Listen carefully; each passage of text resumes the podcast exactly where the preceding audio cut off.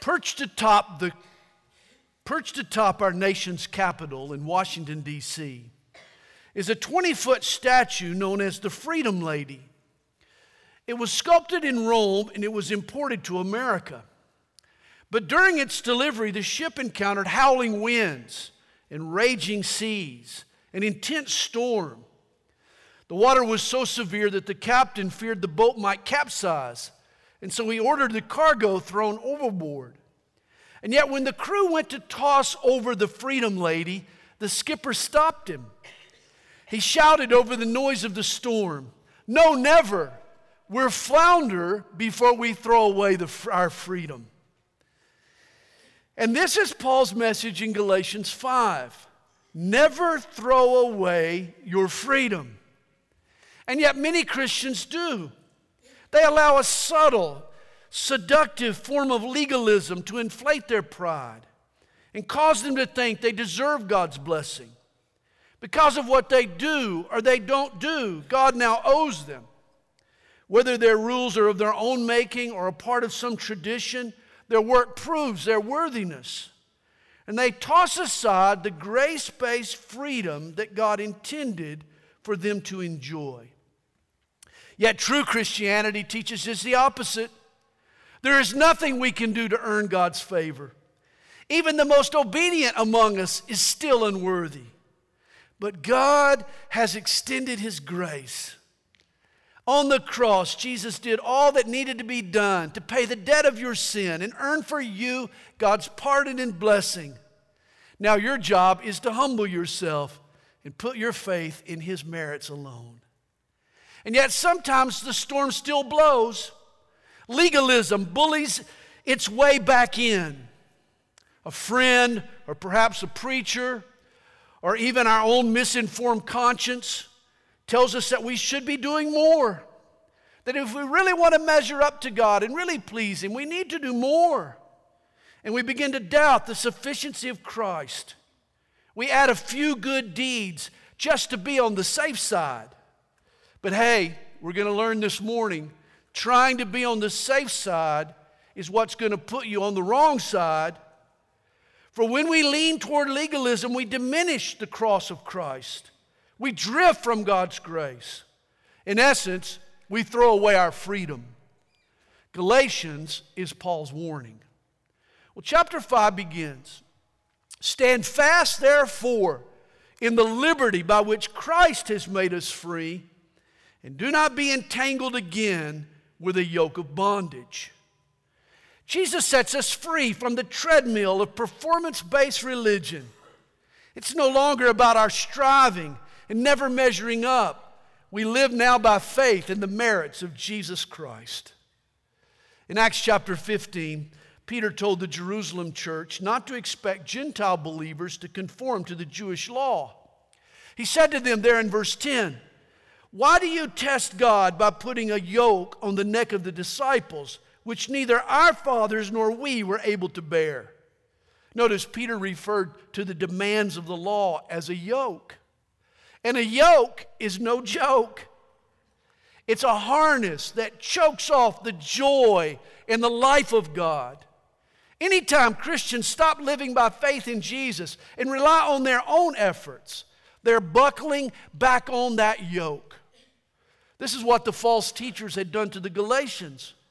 Rather than teach them to live by grace and faith, they had turned up the treadmill.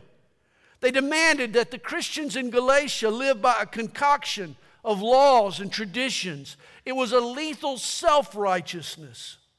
And here's how it happens see, the legalist appears so pious, so disciplined, so sincere that new believers get intimidated. Who are we to buck such a spiritual person? Some religious folks like to throw their weight around. By enforcing their rules, they can control others or make themselves look good or create a pecking order in their church. And the new believer gets sucked into all this because of his ignorance or fear or uncertainty. He becomes saddled with unnecessary baggage. A person who Jesus died to save, to set free, ends up living under a yoke of bondage. This is why freedom is always unfinished business. That's not only true politically, it's also true spiritually. There's always someone trying to rob you of your liberty. This is why Paul tells the new believers in Galatia stand fast in the liberty by which Christ has made us free, and do not be entangled again with a yoke of bondage. There will always be people trying to strap you into a new harness. Stand fast and stay free. And then Paul tells the Galatians, verse 2 Indeed, I, Paul, say to you that if you become circumcised, Christ will profit you nothing. See, a big part of the yoke being forced on the Galatians was Jewish circumcision. The false teachers insisted that they adopt this Old Testament ritual. To please God, they needed to wear this physical badge of circumcision. And yet, real faith is under the lapel, it's under the badge, it's unseen. Real faith is in the heart. See, religion relies on external badges, but God wants faith in our hearts.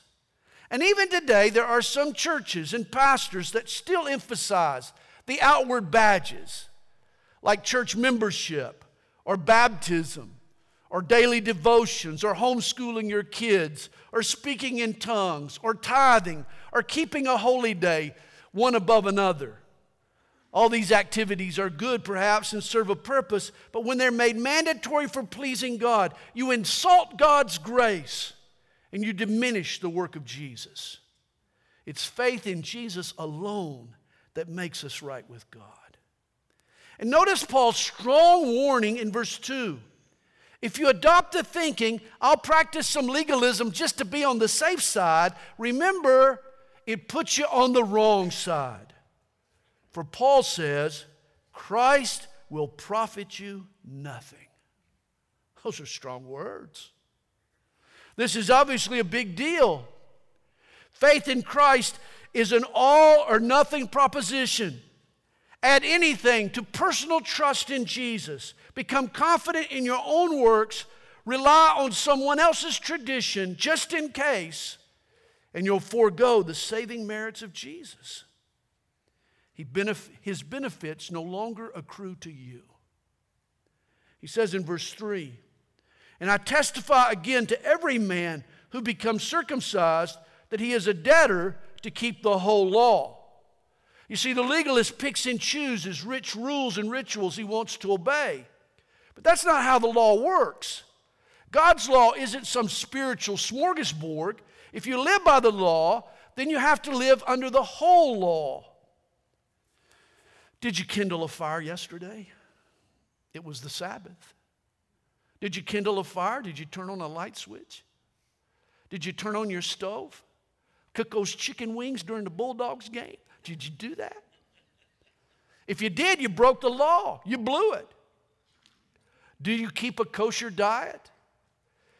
After Thanksgiving, did you bite into a ham and cheese sandwich? You lawbreaker. If you did, you broke the law. Bow to the law in one point and you become a slave to it all. Verse 4 is the strongest warning yet. You have become estranged from Christ, you who attempt to be justified by law. You have fallen from grace. See, it's one or the other. You can't trust in the work of Christ and in your own works at the same time. Either you're living by law or you're living by faith. He says, For we through the Spirit eagerly wait for the hope of righteousness by faith. Our only hope of ever being right with God is by faith. Which poses a question if we stop having faith, how then can we continue to be right with God? And in these verses, Paul issues stern warnings.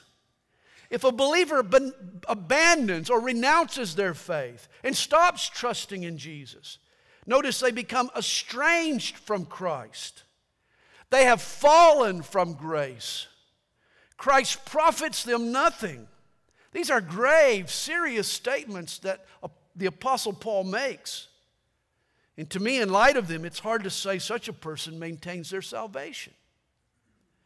Understand, none of us receive God's acceptance because of what we do or don't do. So no one can lose their salvation because of what they do or don't do. It's by faith. It's not as if there's certain sins that are salvation snuffers. Commit them and you're no longer saved. No, we obtain and we maintain a right standing with God by faith. Yet, evidently, faith isn't a once and for all status, or Paul wouldn't have been issuing these warnings. It's not a sign on the bottom line for life type of arrangement. Faith is a living thing, it's more like a plant. If you want your plant to live, then you water it, you feed it. But if you ignore that plant, it shrivels up and it dies. And this is how Paul sees our faith. He declares in Colossians chapter 1 verse 23, you he has reconciled if indeed you continue in the faith, grounded and steadfast and are not moved away from the hope of the gospel. Faith needs to be fed. It has to remain active and alive. You keep at it. You grow with it. Some Christians believe in what's called once saved, always saved that once you believe in Jesus, you're in, regardless of any future decisions you might make. I used to believe that until I read the New Testament. For Paul is emphatic throughout. To be saved, we must continue in our faith. This is what he's stressing to these believers here in Galatia. Verse 6 For in Christ Jesus, neither circumcision nor uncircumcision avails anything, but faith working through love. In Christ, religious deeds and badges don't matter. God looks below the badge to the heart. What makes you right with God is not whether you tithe or don't, attend church or stay home, read your Bible or the newspaper. Certainly, godly habits may be ways that you demonstrate your love for God and that you grow in Christ, but they don't determine God's love for you. He accepts us and He blesses us not because of our feats, but because of our faith. You know, I found a lot of pastors, they're afraid to preach God's grace. They think if they do, they'll give up their leverage. If Christians realize the reason God blesses us is because of what Jesus did, not what they do, what motivation will they have to serve and work and obey? I mean, who'll come to the next church workday if everyone thinks God will bless them even if they stay home? And yet, these pastors don't recognize the power of God's grace. To tell a believer that God will bless them regardless, tell them that, and they'll love the Lord more intensely. That's been my reaction. I want to serve the Lord, not because I have to, but because He's been so good to me, I want to. His grace increases our motivation to serve. Paul tells us how this operates in verse 6. He says, faith works through love. The more you know of God's love for you, the more you'll trust Him. And the more you trust Him, the more He'll demonstrate His love. The law drives a wedge between us and God, whereas grace causes a bond. In verse 7, Paul asks the Galatians, he says, You ran well. Who hindered you from obeying the truth? This persuasion does not come from him who calls you. This toxic mixture of grace and grunt that the Galatians were following wasn't the message that Paul had taught them. He warns them, he says, a little leaven leavens the whole lump. Legalism is like yeast, it corrupts by puffing up, it plays on our pride, it inflates us. Legalism is show me religion. Oh, look at how good I am. And this kind of thinking, this kind of attitude can pollute an entire church. He says in verse 10, I have confidence in you, in the Lord, that you will have no other mind, but he who troubles you shall bear his judgment, whoever he is. And I, brethren, if I still preach circumcision, why do I still suffer persecution? Then the offense of the cross has ceased. The message that Paul preached was the cross of Christ, which offended Jewish minds. That Jesus had to die meant that man could never be good enough on his own. God's grace is an assault on human pride. Paul wasn't the target of Jewish persecution for preaching Old Testament legalism. Paul taught amazing grace, he says. And keep in mind, the flashpoint for the legalists in Galatia was circumcision. See, this was the rule on which the Judaizers insisted. According to them, you couldn't please God without it. And this is why Paul gets up in arms. He says in verse 12, he says, I could wish that those who trouble you would even cut themselves off. Paul gets angry here at these guys. He says to the legalists who insist on circumcision, if you think clipping the male foreskin is what pleases God, then why don't you just go all out and emasculate yourself? One paraphrase puts it Why don't these agitators, obsessive as they are about circumcision, go all the way and castrate themselves. By the way, when we go to Israel, uh, some of you will be happy to know that you'll, you'll see, you'll be able to see the two trees named after Jewish circumcision. You, know what they are the, the juniper, the juniper tree, and the eucalyptus. eucalyptus. Verse 13. For you, brethren, have been called to liberty. Only do not use liberty as an opportunity for the flesh, but through love serve one another. Now, for four chapters, Paul has commanded us to hold fast to our freedom in Christ. But he knows that this can be mistaken, that this can be misunderstood. Just because we're free from living under the law doesn't mean that we have liberty to sin. Yes, rules no longer govern a Christian's behavior, but that doesn't mean that his or her behavior doesn't matter. Law is out, but love is now in. We've swapped rules for a relationship with Jesus. Pleasing God is still the goal, but the method has now changed. See, the law worked from the outside in. You conform to outward rules. But grace puts us in touch with God, and His love transforms us from the inside out. Paul encourages us. He says, Only do not use liberty as an opportunity for the flesh, but through love serve one another. God wants us controlled not by law on the one hand or lust on the other, but by love. People gravitate toward the extreme. It's either legalism or license, but grace produces love. It's the love of Christ that causes gratitude toward God. Grace isn't an excuse to sin, it's a reason not to sin. Notice verse 14. For all the law is fulfilled in one word. And here it is, drum roll please.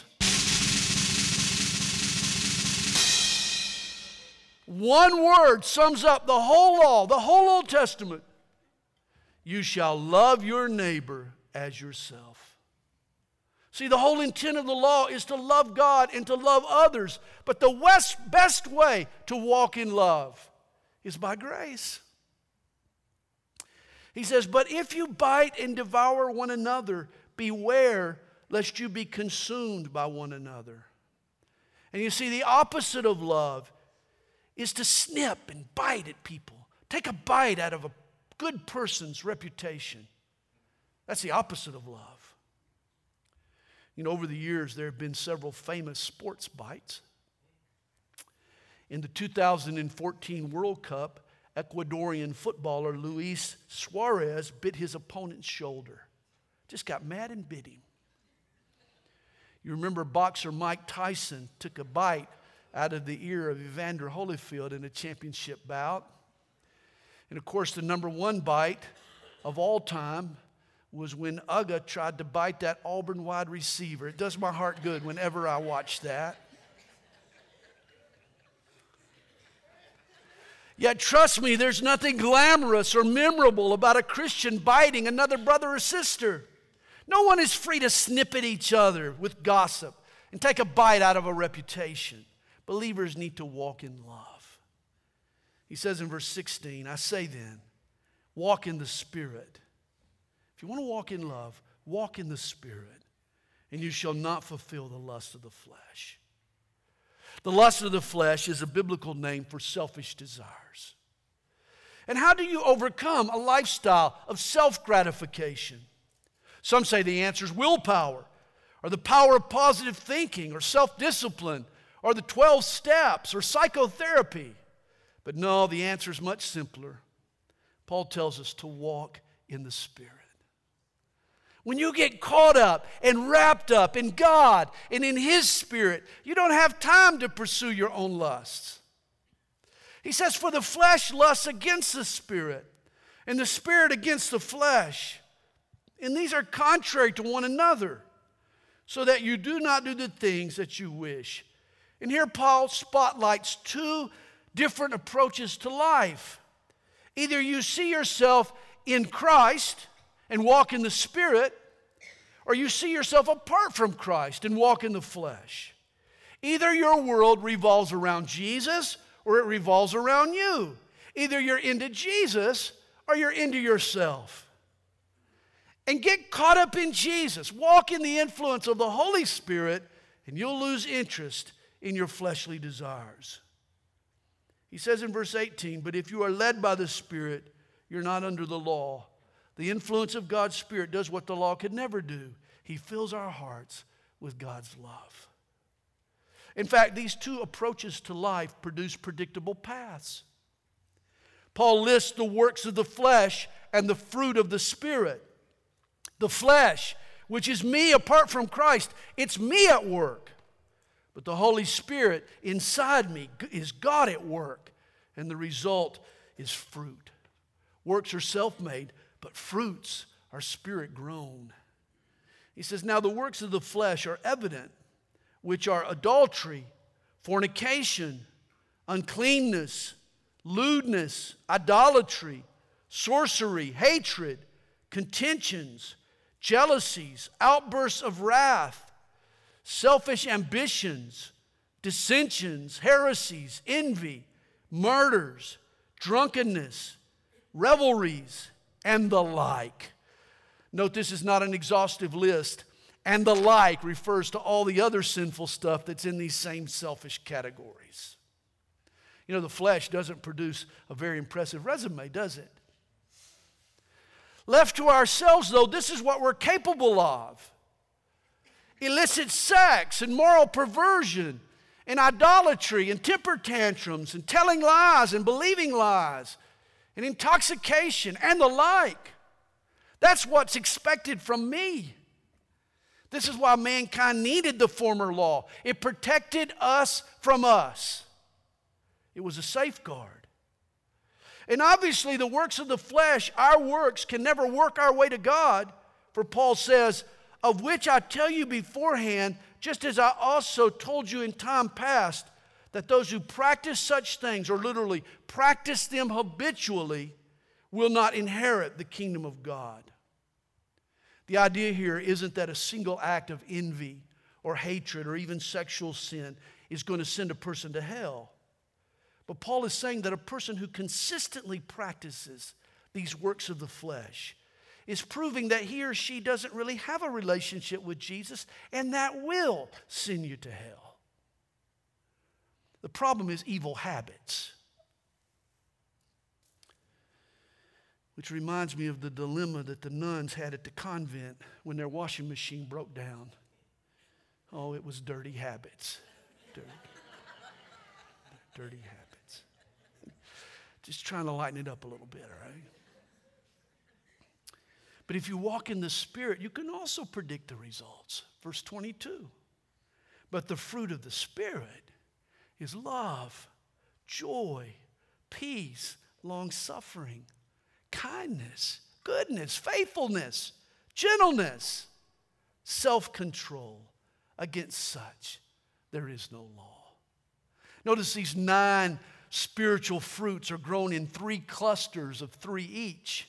Cluster one, flows from our relationship with God. It's God who gives love and joy and peace.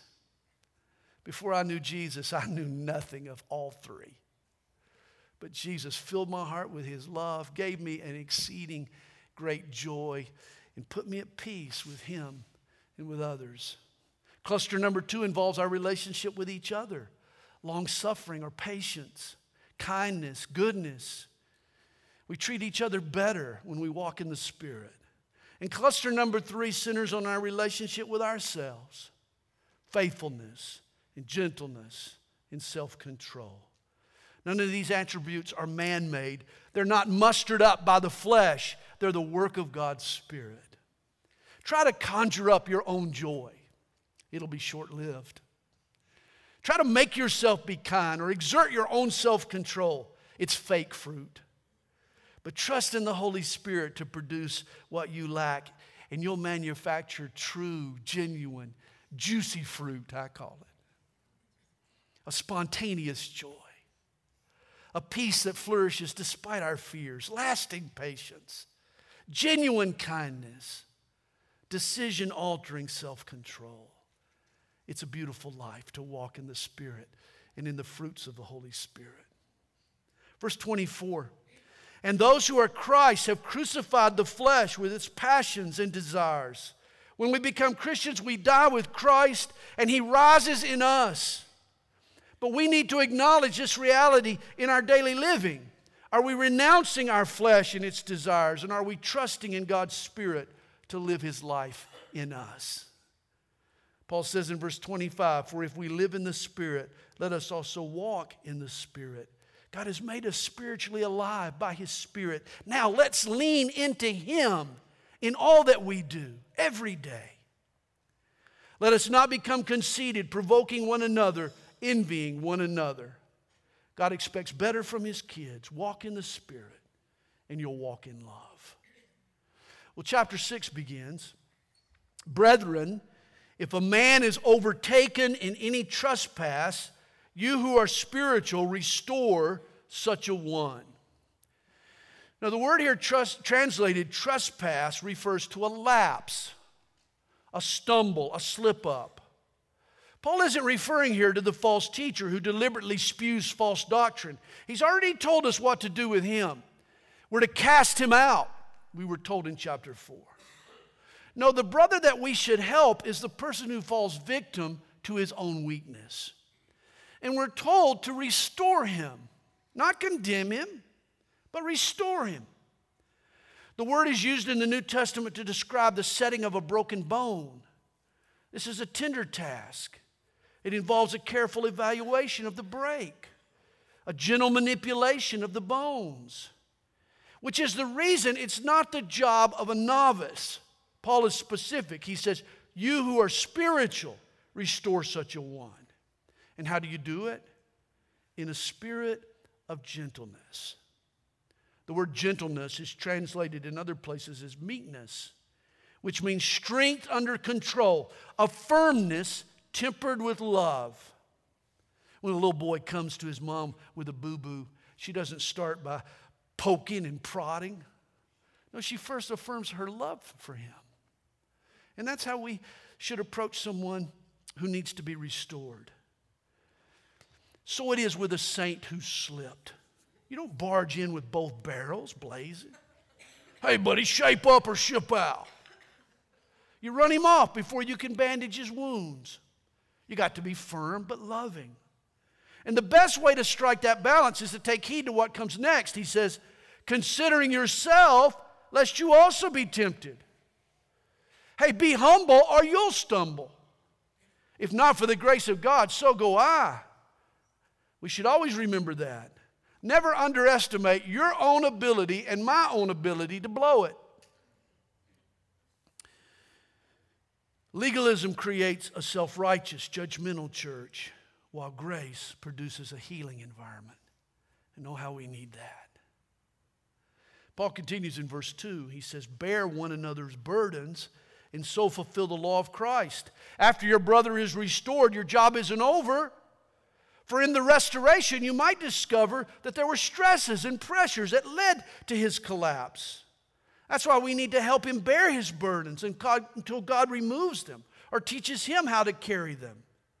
When we get under someone else's load and help lighten it in some way, Paul says we are fulfilling the law of Christ. For if anyone thinks himself to be something when he is nothing, he deceives himself. Since I'm on a roll this morning, here's a riddle for you. What does the mama whale say to her baby? Son, it's only when you're spouting that you get harpooned.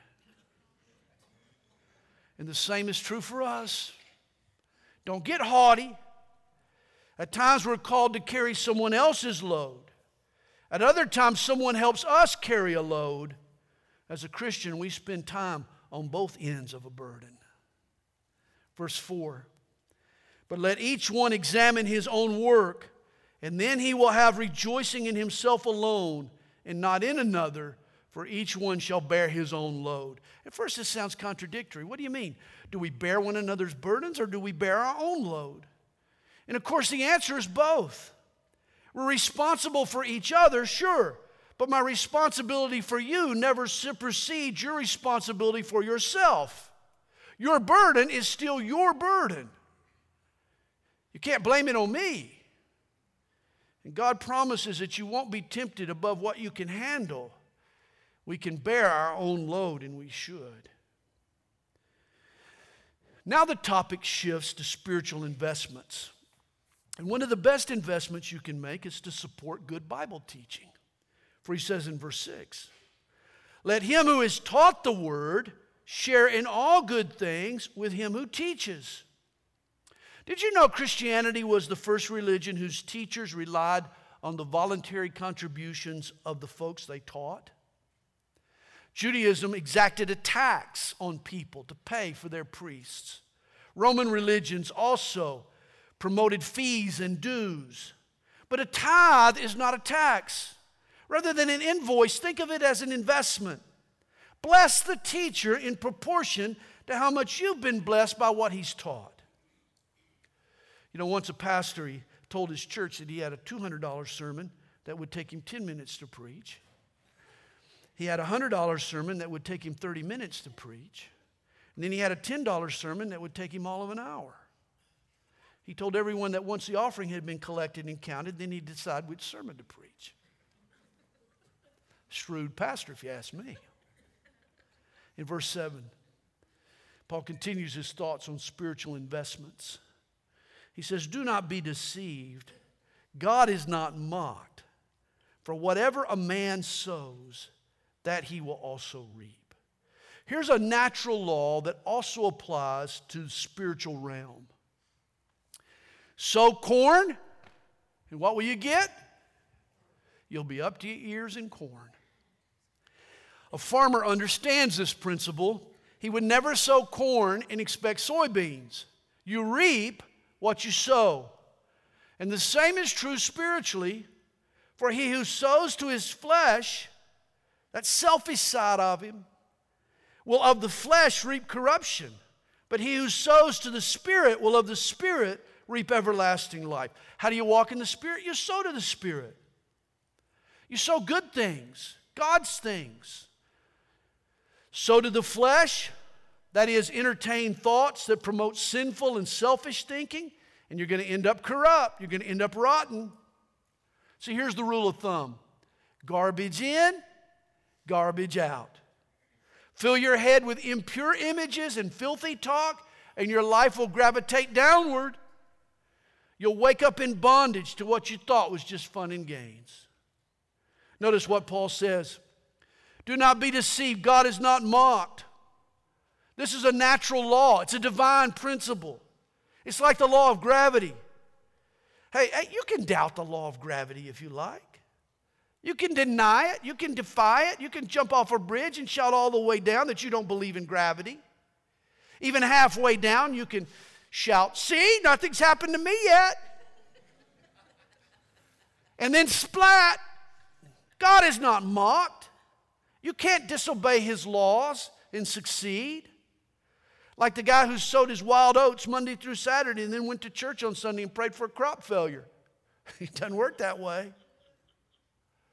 When you download a song, or when you stream a movie, or when you browse a website, remember, you reap what you sow. And realize what's so deceptive about this law of sowing and reaping. You seldom reap in the same season that you sow. See, if harvest came the day after the planting, farming would be easier, but it doesn't. A farmer seldom reaps at the same time that he sows. And this is also true spiritually. What we sow today can take years to sprout its fruit. Oh, adultery is fun for a while, but when infidelity blossoms, there's hell to pay. On the other hand, studying your Bible and learning to pray can be hard. It can seem laborious, like planting on a hot day. But when you harvest its riches, you realize it's worth it. If you want to grow a strong faith, then sow good seed, spiritual seed. Log on to Bible teaching. Open up the Word and read it for yourself. Listen to Christian music. Take walks with God. Think God's thoughts. The more you sow to the Spirit, the more you'll reap godliness. And this is why Paul says in verse 9, and let us not grow weary while doing good, for in due season we shall reap if we do not lose heart. Our biggest obstacle is weariness. We get tired. We can get discouraged and we're tempted to give up. We need endurance. Press on. Don't grow weary in doing good. Therefore, as we have opportunity, let us do good to all, especially to those who are of the household of faith. You know, we all take care of our family before we feed strangers. It's just the right thing to do.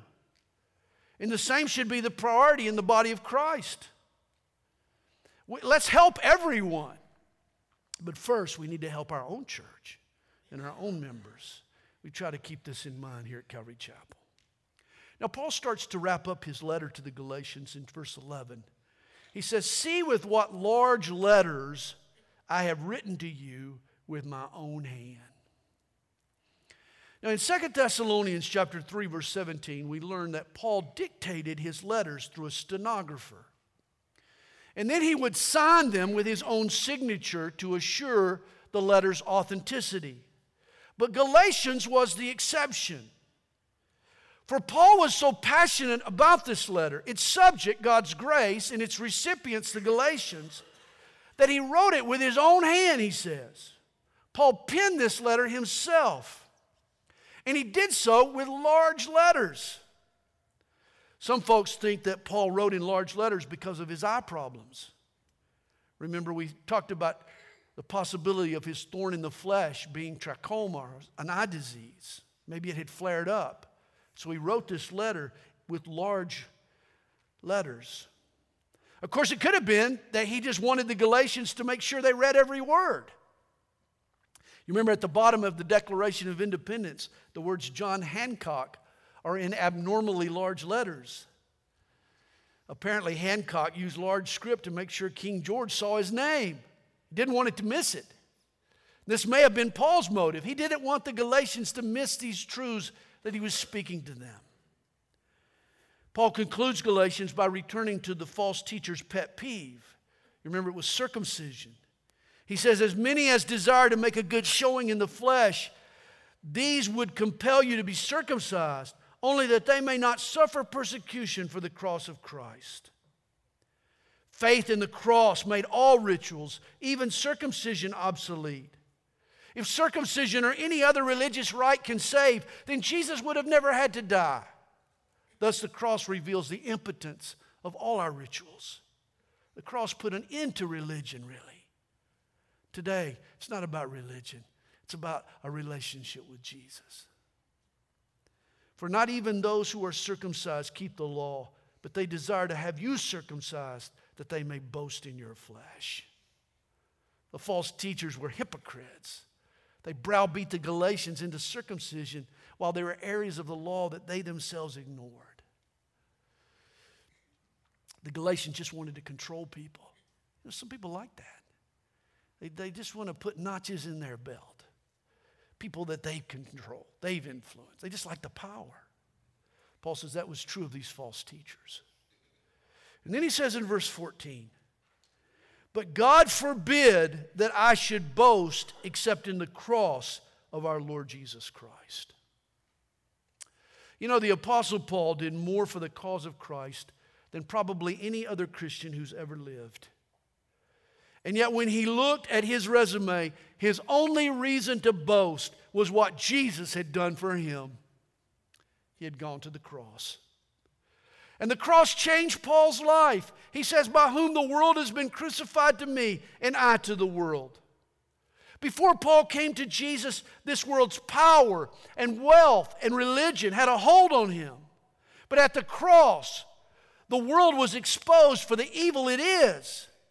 At the cross, all the world's systems, its governments and its religion and its education joined forces to execute an innocent man, and for no other reason than their own jealousy and fear. Now, after seeing what the world had done to Jesus, Paul says, I will never be enchanted by this world and its charms again. Never. Paul died to whatever hold this world had on him after going to the cross, the cross of Jesus. Author Neil Strait makes a penetrating observation. He says, Christ on our cross is the way Calvary really reads. He died for us in our place.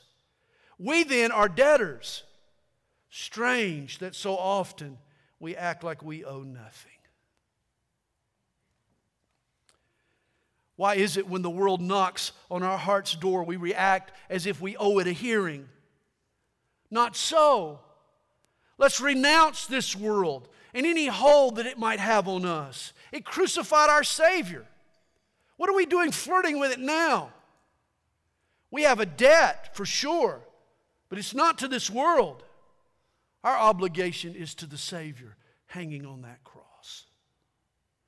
And then he says in verse 15, for in Christ Jesus, neither circumcision nor uncircumcision avails anything, but a new creation. Again, it's not what we've done or can do for God that counts, but it's what Jesus has done for us. We're a new creation by the work of Jesus on the cross. And as many as walk according to this rule, peace and mercy be upon them and upon the Israel of God. He says, From now on, let no one trouble me, for I bear in my body the marks of the Lord Jesus. These false teachers in Galatia, they'd been troubling Paul. They had questioned the legitimacy of his message, and they were even questioning the sincerity of his ministry. And he's tired of them. He's tired of dealing with them.